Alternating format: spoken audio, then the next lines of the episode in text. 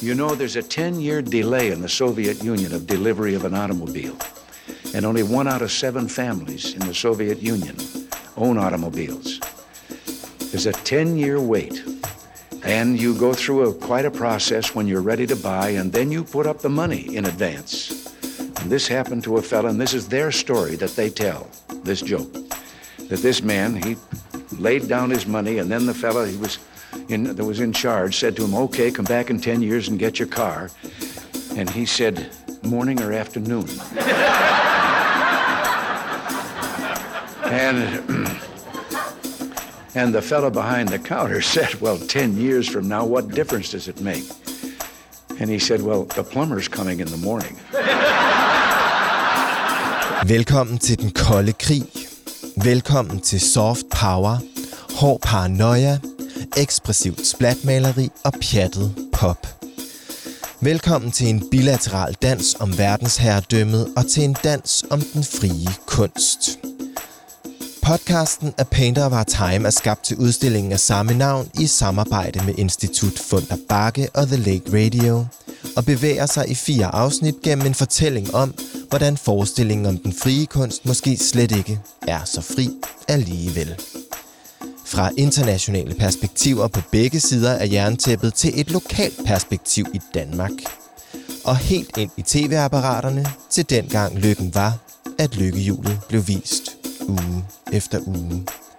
A Painter var Time er historien om, hvordan et kulturagentur var hemmeligt finansieret af CIA, og hvordan det forsøgte at mentalitetsmassere en særlig forestilling om fri kunst ind i vores bløde hjerner og hjerter. I dette seriens tredje afsnit køber vi, Rea Dahl, Andreas Fyre og jeg, Mathias Kryer, en vokal og vender bogstaver, når vi ser nærmere på, hvordan den amerikanske kulturimperialisme rykker helt ind i tv-stuerne i tiden omkring og efter afslutningen af den kolde krig.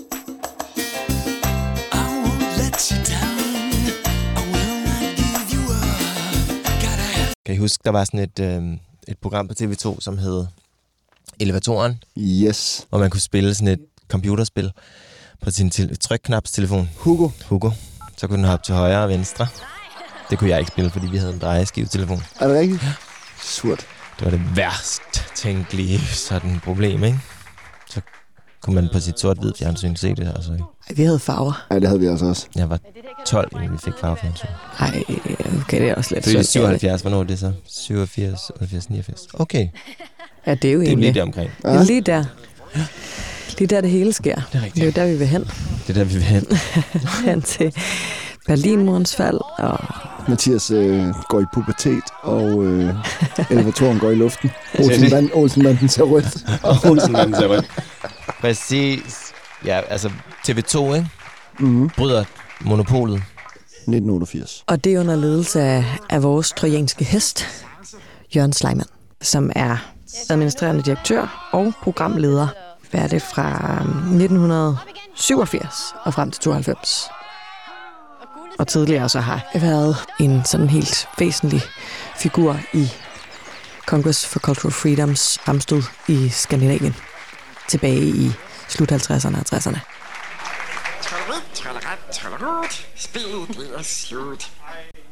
Så her laver vi sådan et øh, vidunderligt hop Ja. fra et tidligt tidspunkt i hans virke, hvor han øh, jo helt klart beskæftiger sig med trods alt forholdsvis sådan elitær intelligentsia, til nu at blive øh, programchef for Danmarks store nye folkelige fremstød.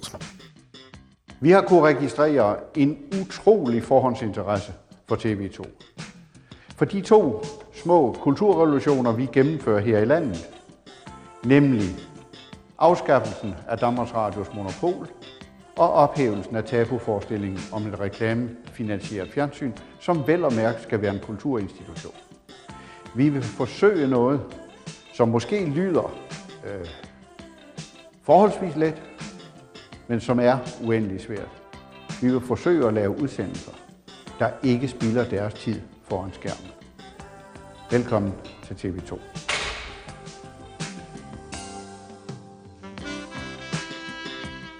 Som er delvist reklamefinansieret, ikke? Jo. Det er jo faktisk første gang, man sådan kan se, altså med mindre man, jeg kan ikke huske, om der, var, for- der har sikkert også været reklamer på sådan noget tysk tv, som man har kunne se, hvis man boede i Sønderjylland eller i, på Sydfyn, ikke? Jeg boet på Sjælland, så jeg kunne se svensk fjernsyn. Der har ligesom været den der sådan, Ja.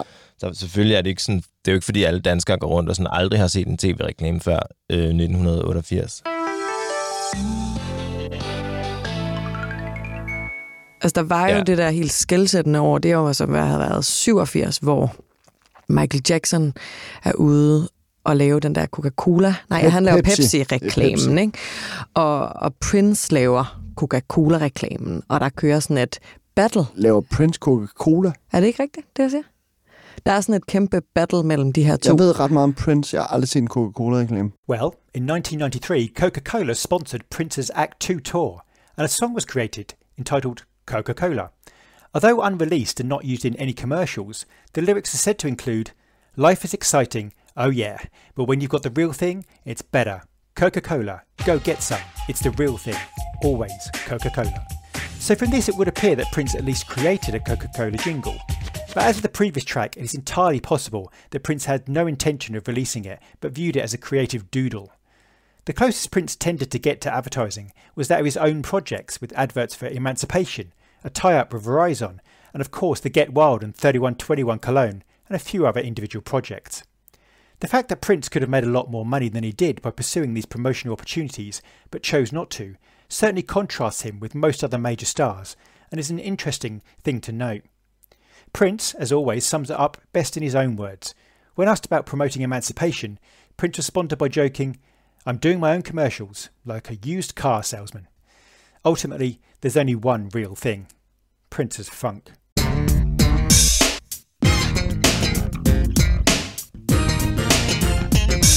Så anyways, det er jo bare for at sige, at øhm, reklamen kommer jo ind i, i stuen der, ikke? Det er jo det, der ligger i så smuk forlængelse af hele den her diskussion omkring den her sådan, øhm, sådan sivende gas, som kommer over fra det der amerikanske, nordamerikanske kontinent, ikke? Og siver ind i vores samfund og ind i vores verden som sådan et eller andet spørgsmål om at blive rigtig dygtige til at forbruge ting, ikke? Øhm, Og kan man sige, at reklamen bliver domesticeret?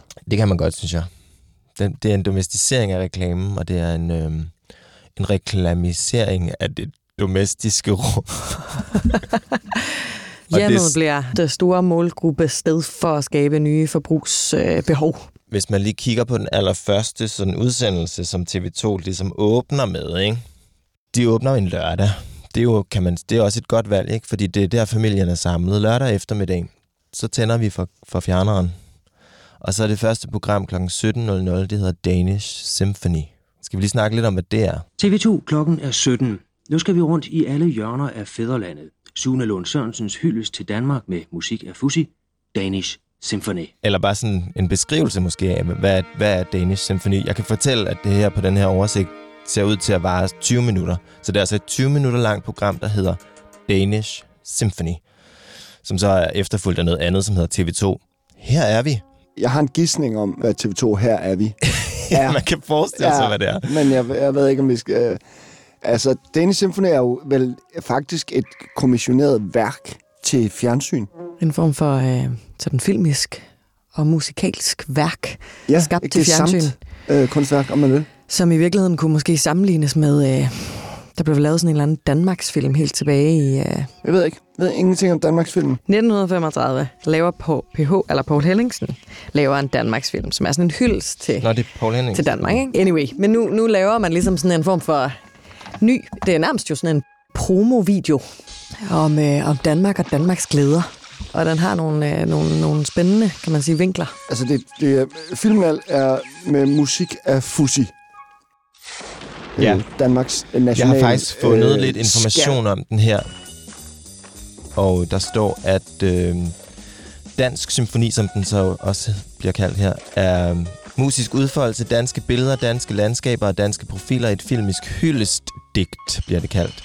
Til det at være dansk i Danmark, et virtuost billeddigt om køer, smør, ost, griseflæsk, cyklister, garder, postbud, Lego, Dyb i Dyrups, Gitte Stallone, Victor Borge, Absalon, H.C. Andersen og Balthasar, en kongelig gravhund, plus alt det andet, land og by, arbejde og virkeløst, gamle erhverv og nye teknologier, tradition og fornyelse, den lille havfru, PH, Skagen, Fyn, Møn, Dyrehaven, Tivoli, fodbold, malerkunst, kunst, dagligdag og hverdagskunst, Danmark som filmisk symfoni, Danmark som film, instrueret af Sune Lund Sørensen, manuskript Sune Lund Sørensen, komponist, ja, Fussi. Produktionsselskab, det, og det her det også er lidt interessant, det er Nordisk Film Commercial.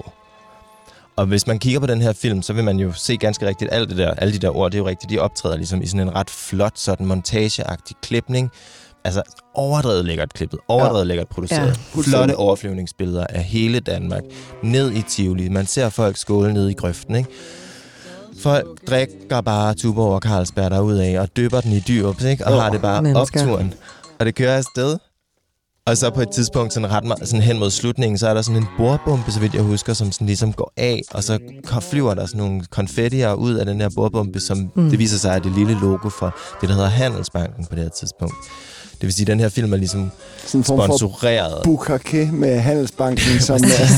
Handelsbanken kommer ligesom ud over denne her film, fordi det er dem, der har betalt for den. Øhm, og så det er jo en form for product placement, som er sådan en slet skjult product placement, kunne man kalde det. Men som faktisk jo figurerer sammen med alt den anden product placement, som også optræder. Ikke? Der er ret mange sådan øhm, virksomhedsrepræsentationer i den her Det montage. må man sige. Og så til sådan en... Ekstremt mange øl, ikke? Jo, og så sådan en hyggelig, en hyggelig komposition Fussis musik, som er skægge. Det er sådan oh. humoristisk. Det kan gå ind og ud og være sådan højromantisk til at være sådan et pling-plong sjovt, ikke? Mm. Øhm, mm. Det er enormt sådan delikat lavet. Da jeg så den sådan her for ikke så lang tid siden, så tænkte jeg sådan, okay, det her det er jo en showreel. Det er jo, det er jo, det er jo et eksempel på, hvad det er, tv-mediet er i stand til. Sådan kommunikativt. Hvordan man kommunikativt er i stand til at inddrage øh, hvad, produkter øh, på en flot måde, lave virkelig lækre billeder, fortælle virkelig lækre historier omkring det her sådan produktorienteret. Ikke? Det vil sige en showreel, som skal sige, Nordisk Film Commercial skal sige, hey, vi kan lave for det første jeres fede reklamefilm til denne her tv-station, men også bare for at sige sådan, hey, altså op jer lige, når I skal lave reklamer til TV2, fordi man kan faktisk lave noget, der kommunikerer ekstremt smooth og flot, ikke? Mm.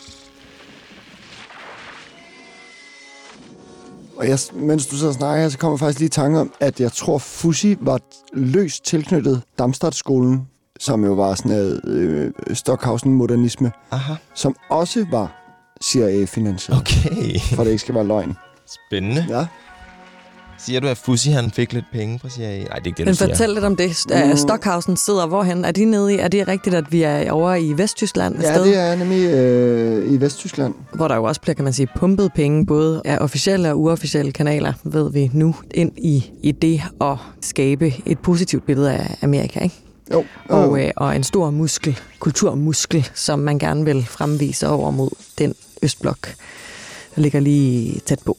Ja. Bum bum. Men, men fortæl lidt om det med Stockhausen. Om Stockhausen er jo bare det præmieeksemplet på noget, øh, som er ultra abstrakt, en absolut modsætning til... Som er i virkeligheden øh, abstrakt øh, kompositionskunst. Det må man øh, sige. Mus, ja, altså lyd, lyd, kunst, ja. galore ud i... Ja, i alle mulige afarter, ikke? Altså fra helikopterstrygekvartetter til elektroniske eksperimenter.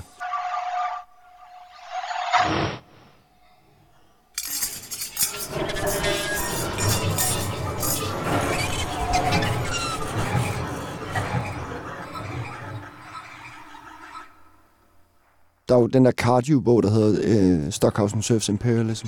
Mm. Og han påpeger det ligesom ret tidligt. Er en britisk komponist. At den her sådan, ubegribelighed mm. er, øh, er en slags øh, antisocial tilstand. Klart. Så i virkeligheden kunne man trække nogle sådan paralleller fra, kan man sige, den, den sådan abstrakte musikalske komposition til det abstrakte maleri, og som i virkeligheden er sådan, abstraktionen er modsætningen til det styrede den ultimative frihed her, i modsætning til alle dem, der er fastholdt i øh, en tung jernhånd. Ja, lige mm. præcis. Mm. Det er den individuelle frihed, der er sat i fokus med øh, sådan et underliggende spor af spiritualitet.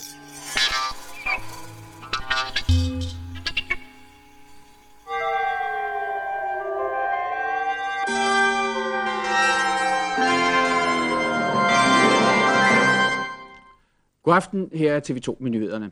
Det kunne være interessant sådan mediehistorisk lige at sådan prøve at dykke ned i, hvordan sælger man denne her til politikerne? Hvordan sælger man det her projekt? Hvad er det for nogle forestillinger om demokratisering og forestillinger om altså kommunikation til den store brede offentlighed, men måske også om netop det der øh, monopolbrud, ikke? Altså konkurrence, øh, dimensionen i forhold til medielandskabet. Man må have været enige om, at det har været sundt ikke? For, for forbrugeren eller for seeren, eller hvad man skal kalde det, at blive tilbudt en mere divers ligesom, udgave af, hvad verden er, end bare fra Danmarks Radio på det her tidspunkt. Det, der er væsentligt, det, der betyder noget for folk, det er, at de kan få lov til at vælge mellem flere forskellige programmer. Mm. Der har været så meget øh, skolelæreri, så meget formulleri, så mange mennesker, der, der mente, at de øh, var veludstyret til at, øh, til at bestemme og, og forklare, hvad folk skulle sidde og se på øh, i deres, øh, den tid, de havde til rådighed til at, at se på tv-programmer. Og der bliver mindre formynderi alene i, at der bliver flere om at lave de der ting. Og det er væsentligt. Altså her der er vel sådan et spørgsmål om, hvor tæt det hænger sammen med det sådan liberale projekt og ja. Berlinmurens fald og i virkeligheden opløsningen af det, der var det store kommunistiske projekt, og hvordan det så også hænger sammen med en sådan... Øh, altså simpelthen, at når stats-tv'et, det er et ikke længere er monopol, hvordan det så også selvfølgelig opløser forestillingen om sådan en eller anden øh, mere styrende stat, hvad angår kultur og kulturtilbud. Ikke? Altså, hvordan, hvordan vil man snakke om det i dag? Kan man i virkeligheden mm. snakke om den forbindelse sådan en ja. til en, eller er det også der sidder og spekulerer, eller der er, er det lidt tilfældigt? Politiske, der er nogle politiske interesser, ikke, som, som begynder ligesom at stille sig lidt på bagben over for for det, man kalder de røde lejesvende ude i Danmarks Radio, ikke? År efter år har man undladt at bringe de store stævner, som de danske garderne holder, pigegarderne og hvad det hedder. Men øh, samtidig med, at man propaganderede og propaganderede for et, øh, en gruppe, der absolut ikke kan synge, nemlig parkering forbudt. De prøver ikke engang på at udtale teksten, så nogen kan forstå den. Men den propaganderede man for i Danmarks Radio uge efter uge og dag efter dag og aften efter aften, på samme tid, som man undlod at bringe omkring 2.000 unge mennesker, der var samlet til sådan et stævne. Og det er her, vi vil sige stop. Og der er også noget Erhard Jacobsen, ikke? For jeg tror, han havde en ret sådan massiv rolle i forhold til, til det her spørgsmål, så vidt jeg husker. Altså Centrumdemokraterne. Præcis. Jeg tror, han var en forgangsmand for ligesom brudet på Danmarks Radios monopol, så vidt jeg kan huske. Altså, så Erhard Jacobsen, far til Mimi Jacobsen, gift med Bent Burg, er ligesom instrumental i stiftelsen af TV2. Ja, ja, det kan vi da godt sige.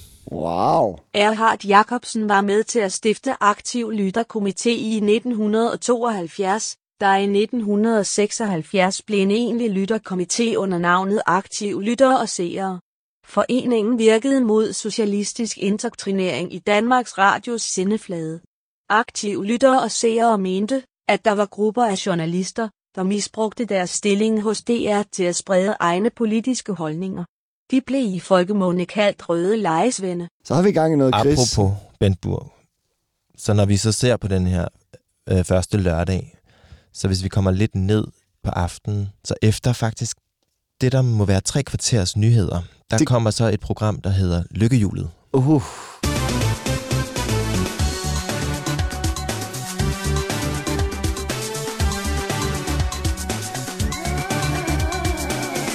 Og øhm, det er jo så der, Ben Burr kommer ind i billedet, så flot. Og jeg, jeg, da jeg så det her, så var jeg sådan, det er jo, det er jo faktisk en ekstremt sjovt faktisk, fordi når jeg tænker på TV2, så er det faktisk et af de programmer, jeg sådan med det samme tænker på, som sådan virkelig definerende for en oplevelse af, her er der et helt nyt kulturelt tilbud til seeren. Der er et helt andet show, ikke? Der er et helt andet tempo, der er en helt anden sådan, henvendelsesform, en helt anden tonalitet. Jens Jørgen kommer fra Herning. Ja, og jeg arbejder i OPS, ja. stor lavprisvarehus, og jeg er møbelekspedient. Det er lejende, det er sjovt, det glimter og glitrer, der er den skægge jingle, ikke? Mm. Det er bare bibet up, dab dub der ud af, og der er en smuk kvinde med lyst hår, som ja, ja. går i stiletter hen over en scene og, og vender nogle bogstaver og alt det der. Der er ligesom det der glitrende lykkehjul, ikke, som sådan drejer rundt. Og så er der ikke mindst øh, mulighed for at vinde nogle penge. Og for de her penge på selve, i selve programmet og på selve fladen, ligesom at forbruge de her penge. Man skal ligesom se dem, der spiller, og dem, der har vundet, for hvad de bruger de her penge til, ikke? Ja, det er jo det, der ligesom er det spring- Altså, man vinder jo ikke bare nogle penge, man vinder nogle penge, som man så efterfølgende skal bruge på Ja. noget specifikt, Præcis. som er tilrettelagt for en. Ja, Man og som kigger- er sat op i nogle vilde sådan diorama-agtige opstillinger, så vidt jeg husker. Det er sådan totalt iscenesat i hvert fald, ja. hvor man kan Mhm. se, hvad det er, der ligesom er til rådighed, og hvad man så kan vælge ud fra. Og så skal man, så vidt jeg også husker det, sige det på en bestemt måde, ikke? Sådan for... 1496 kroner et weekendophold. Det er okay. Tilbage har du så 2300. 2300, der må jeg have en... For 2000 et dametøj gavekort. Så har du 304 kroner tilbage. For så som for 374 kroner en plæt fra et eller andet, et eller andet produkt. Ja, det er den, firma, det er den sidste altid, ikke? Jo, det er den, man har penge tilbage til. Ja. Ja. Præcis, Det- det er efter man det har det købt en billigste. cykel fra Kilmos, Ja, eller sådan noget. Ja, ikke? ja, ja, ja. Og så sådan, man køber også et tv. Altså, i tv'et køber man et tv. Det gør man ikke? 100% altså, sikkert også. Så det er ret sjovt. Øhm, Super fedt, det der med, at man sådan sidder inde i tv'et og køber Og et kan tv. købe tv, det er en form for mise en abîme. Now, mise en beam comes from art and from film, but mostly from art. And technically, it is when one picture is placed within another picture, so that is a mise en beam. In late modernist texts, let's say Borges, uh, A Garden of Four King Paths, which has like 10,000 stories, stories within stories, could be a great example of mise en beam. In my own uh, tradition, in Urdu, uh, the two large epics, uh, the Talism of Hoshruba and Dastan of Amir Hamza, uh, kind of have tho- those kind of recurring beam effects because you know the hero enters a magical world and then there are stories within stories that keep building the larger narrative. But anytime someone mentions mise beam in postmodern literature, it, it is that recursiveness, the circularity, and the embeddedness of stories within stories, within the larger structure. Anyway, så, så, er det jo, ja, så er det jo bare sjovt, når vi snakker om, om fjernsynet her, eller om som TV2 som sådan en eller anden form for, for nyt tilbud ikke, til seeren, som et eller andet, der kan sådan, mm, hvad, vi, vi skal lære, at nu er fjernsynet også et sted, hvor vi kan få at vide, hvad det er, man kan købe. Vi får at vide, hvor fedt det er at købe ting. Vi får at vide, hvor, hvor lækker man bliver, hvis man drikker en eller anden særlig et eller andet. Telefonrør, ej, det er det ikke da. Ah, te, det var godt nok. Øh, Te ligesom Tuborg. Ja, det blev et skud. Tuborg Square. Ja, det var forkert. Det rigtige svar er Tuborg Squash. Det sagde jeg også. Squash. Det er i hvert fald lige pludselig et, et nyt sprog, vi alle sammen øh, lærer, ikke? På en helt anden måde, end når vi har gået i biografen og har set nogle få reklamer, inden, inden filmen begynder, eller sådan noget, ikke? Så det bliver også en, en del af den store folkefortælling, en del af vores fælles vokabular, når vi ligesom mødes i skolegården eller mødes på arbejdspladsen, så kan vi grine sammen af den her skægge nye reklame. Så i den sjove nye reklame med de her appelsiner nede i skuffen. Ha, ha, ha. Det er faktisk rigtig godt huske det der med, at man ligesom i skolen imiterede den der squash-reklame mm-hmm. og sådan noget lige pludselig. Ja. Så, sagde, når man, så sagde man ligesom squash på Det er den der rigtigt, sjove ja. måde og sådan noget, ikke? Ja, så de der reklamer, det blev sådan nogle små syle ind i vores fælles krop, ikke? og vores sprog. De sped sig ligesom fast ind i vores øh, måde at- være sammen på os. Men i hvert fald også sjovt med, med det der lykkehjulsprojekt, som jo handler om det der med at i virkeligheden at undervise seeren i, hvordan man forbruger. Ikke? Er det i virkeligheden ikke det, det er? Er det i virkeligheden ikke sådan en form for tutorial? Sådan, hey, livet handler om lykken. Altså det handler om, hvor, hvor hårdt og hvor heldigt du ligesom drejer på livets hjul, ikke? Og hvis du så rammer den høje gevinst, og for øvrigt også lige gætter den her sætning, eller det her ord, eller hvordan det var, så er der gevinst, og så kan du bruge din gevinst til det, som du egentlig er sat på jorden til, nemlig at forbruge. Lykken. Men det er jo ikke bare sådan ren held. Altså man skal også ligesom yde lidt for, at man kan nyde, ikke? D som Dennis.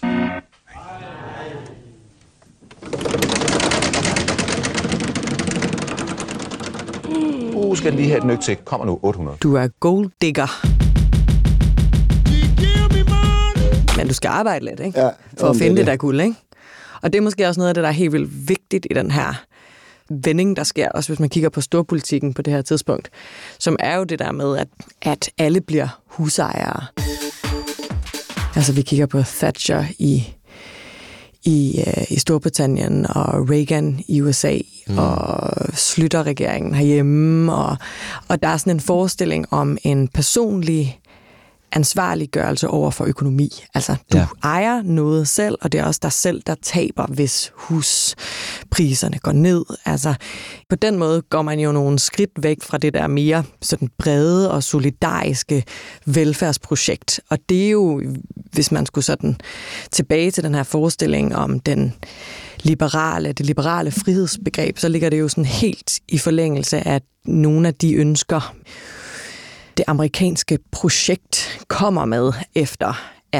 verdenskrig, som så i virkeligheden måske sådan reelt først realiseres her, mm. hvor vi når hen omkring ja, kommunismens fald i virkeligheden. Ikke? Det er det.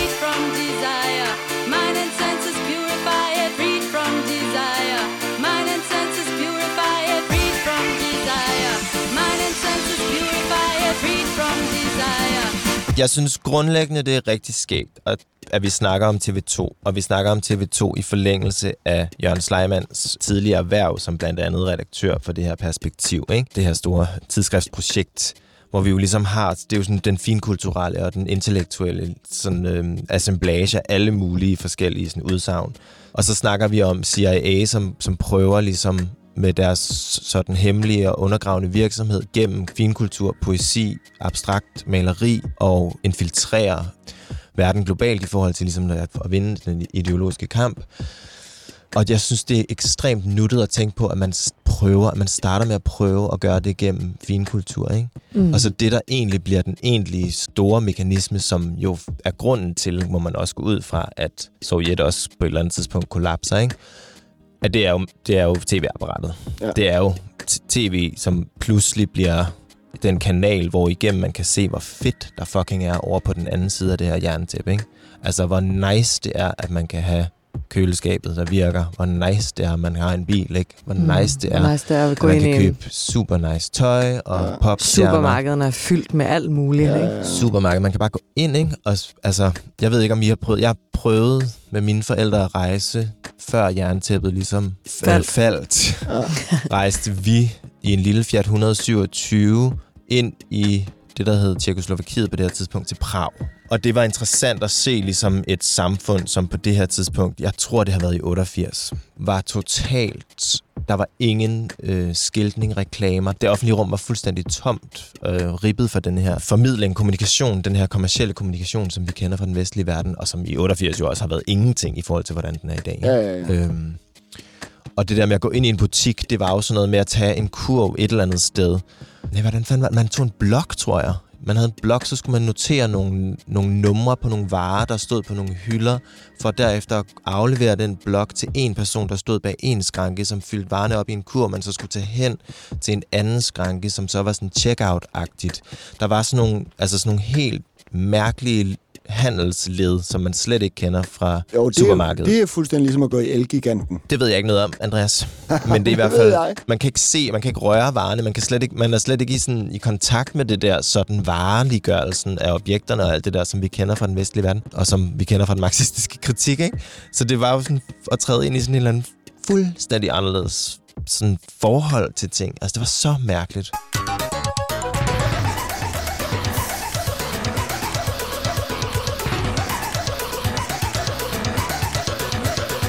Men uanset, så kan man snakke om det der fjernsyn som den store, altså i nuttet og tænke sådan, okay, vi prøver med abstrakt ekspressionisme, influere den her koldkrigssituation, men øh, så ender man ligesom med at bruge fjernsynet i stedet for. Det er jo meget federe, ikke? Jo, og den store kapitalisme, ikke? Altså den store kapitalistiske Ej, arm. så smart jo. Men der er jo noget med montageteknikken, som jo ikke er så vanvittigt forskellig sådan det formmæssige greb, hvis man for eksempel lige læser sådan, øh, det er rigtigt. Øh, en indholdsfortegnelse i perspektiv op ved siden af en indholdsfortegnelse for den første sendeflade på TV2, så er der jo måske lidt med indholdet, men sådan det eklektiske spring mellem de forskellige flader er jo næsten identisk. Eller er det et, er det et stretch? Man kan da godt finde en eller anden form for, øhm, for fælles poesi i det, altså at man ligesom kan gå fra Alain Robbe-Grillet, som har skrevet noget, der hedder Stranden, til Thomas Vinding, som har skrevet noget, der hedder Glid med dig, jeg vil råbe noget efter dig. Og den form for springets poesi ligger måske også lidt i, i, i fladen der, sendefladen på TV2, altså sådan noget fra et program, der hedder Den Danske Tunge, til nyhederne, til lykkehjulet, til så Olsenbanden ser rødt. Jeg siger jo, jeg har en plan, og hvad går den så ud på? Et stor oplevelse. Et øjeblik af overordentlig skønhed. Okay. Og ellers bare røv i måneskin. Intellektuelt er vi måske et lidt andet sted, men der er måske en eller anden form for montations eller assemblations øh, skønhed. Radioavisen har haft den mangeårige anmelder og tidligere filmkonsulent Klaas Kastholm Hansen til at overvære premieren, og her har de hans mening. Ja, i går klokken godt 17.30 dukkede tv-direktør Jørgen Schleimann op på skærmen og sagde, at det TV2 ville lægge vægt på, var to ting. De ville være overraskende, og de ville forsøge ikke at spille seernes tid. Om TV2 spildte seernes tid på sine 8 timer lange premiereaften, det er nok et smagsspørgsmål, men overrasket det blev man. Overrasket over, at det var muligt at lave en premiereaften så forudsigelig, så fantasiløs. Selvfølgelig er det for tidligt at komme med en generel vurdering, men der blev lagt en stil i aftes. Og en stil, den siger noget om tankerne, fantasien og ambitionerne bag programmerne. Og stilen aften igennem, den viste sig ved en smarthed i formen, en moderne fix servering af et måltid, der mest bestod af flere generationer gammelt rugbrød med nypisket flødeskum på. Jeg tænkte, at den gamle konjak fra 1815 året for Waterloo ville passe i dagens anledning.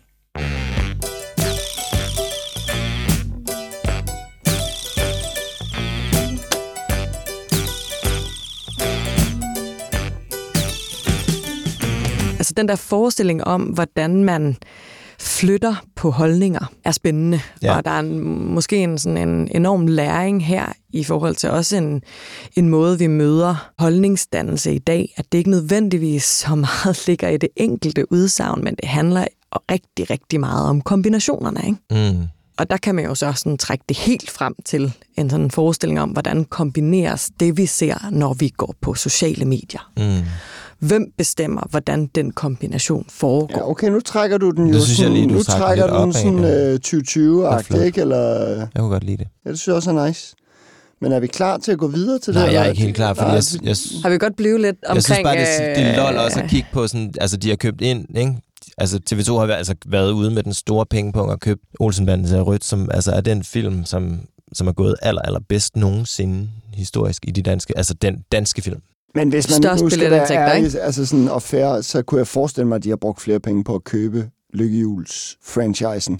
Fordi Lykkehjul er jo, altså det findes jo som Wheels of Fortune, ikke? Jo. Allerede på det her tidspunkt. Præcis et program, jeg tror, det er fra nogle midt-70'erne i USA. Ja. Så det er et godt afprøvet format, ikke? Det har lige det. kørt siden midt-70'erne i, på amerikansk fjernsyn. Det gør man jo rask væk hele tiden nu, ikke? Jo, jo, nu er det jo bare en Ja, stor ja. øh, kopi Ja. butik. Sådan en uh, sturtevand. Uh, I'm talking about the imposition that our cybernetic world is now imposing on us in our life, in our being, in our food, in our way of, in every every way. Men man har virkelig gerne ville have seerne med sig, ikke? Altså, man har købt den mest populære film, Olsenbanden, så Ja, alle jo, jo, elsker. jo. Alle, det er den sjove film ja. der, hvor de prøver at bryde ind i det kongelige teater, ikke? Øhm, Jo, Det er også... Ja. hvor Elverhøj spiller i baggrunden, og så ja, de borer de springer ligesom jo sådan, på en måde finkulturen i luften i den film. de springer finkulturen i, lu- i luften. Det kongelige teater. Og tosset, kan man det? Det er et pæne sted. Sagtens. Bare vi følger min plan, og vi skal have børge med. Børge? Ja, og så skal vi bruge noget værktøj. Ja, i gang. Hvad er det? En dorn, to lægtehammer, en dekupørsav, en mejsel, en boremaskine, en gramofon, 16 sprængladninger og overtyren til Elverhøj.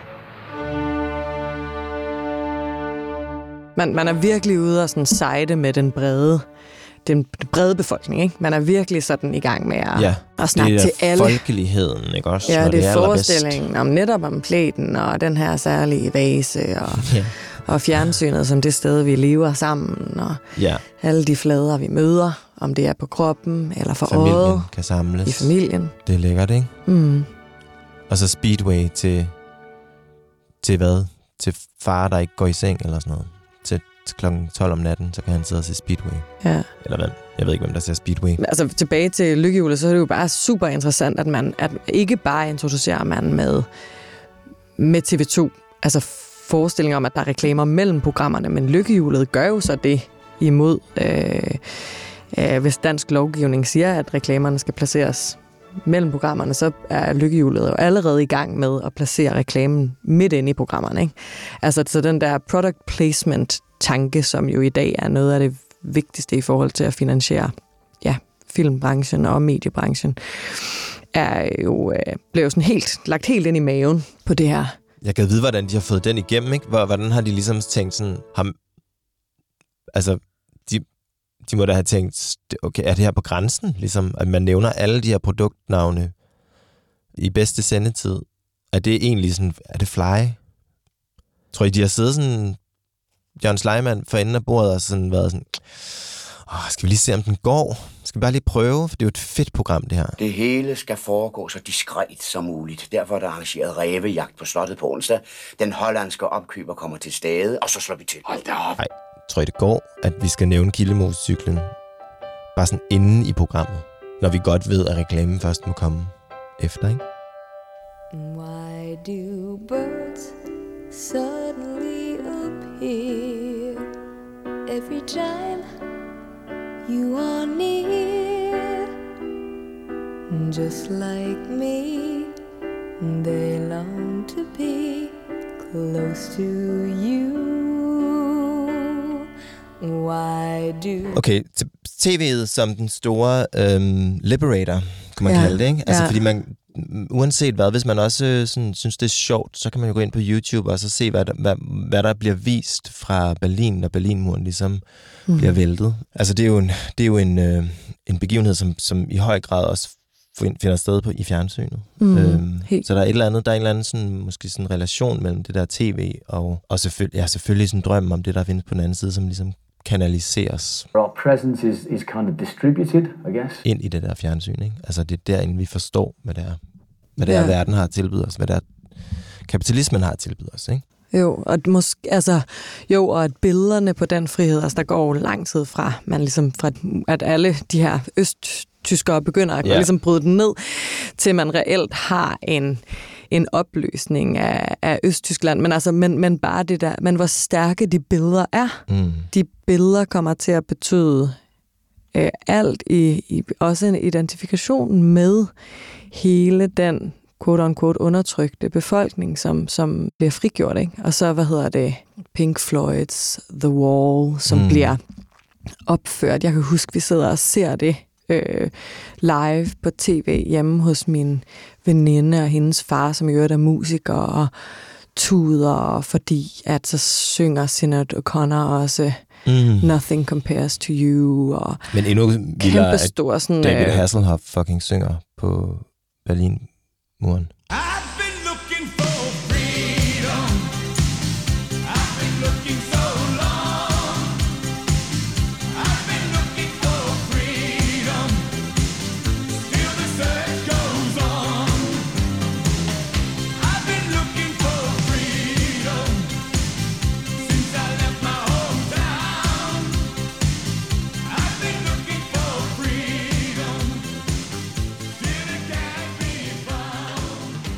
Altså, jeg faktisk tænker på, om vi faktisk var på socialistisk sommerlejr efter.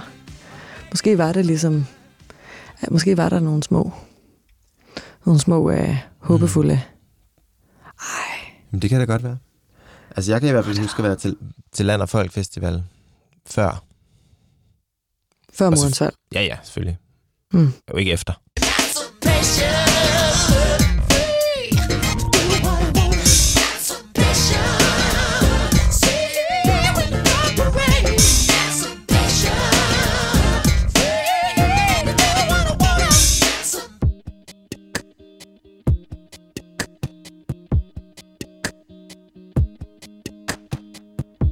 har lyttet til tredje afsnit af podcasten A Painter of Our Time, som er skabt til udstillingen af samme navn i samarbejde med Institut Funder Bakke.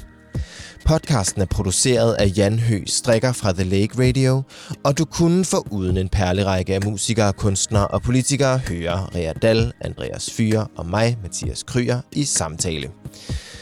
Næste gang, i fjerde og sidste afsnit, opsummerer vi og spørger, men var kunsten så aldrig fri?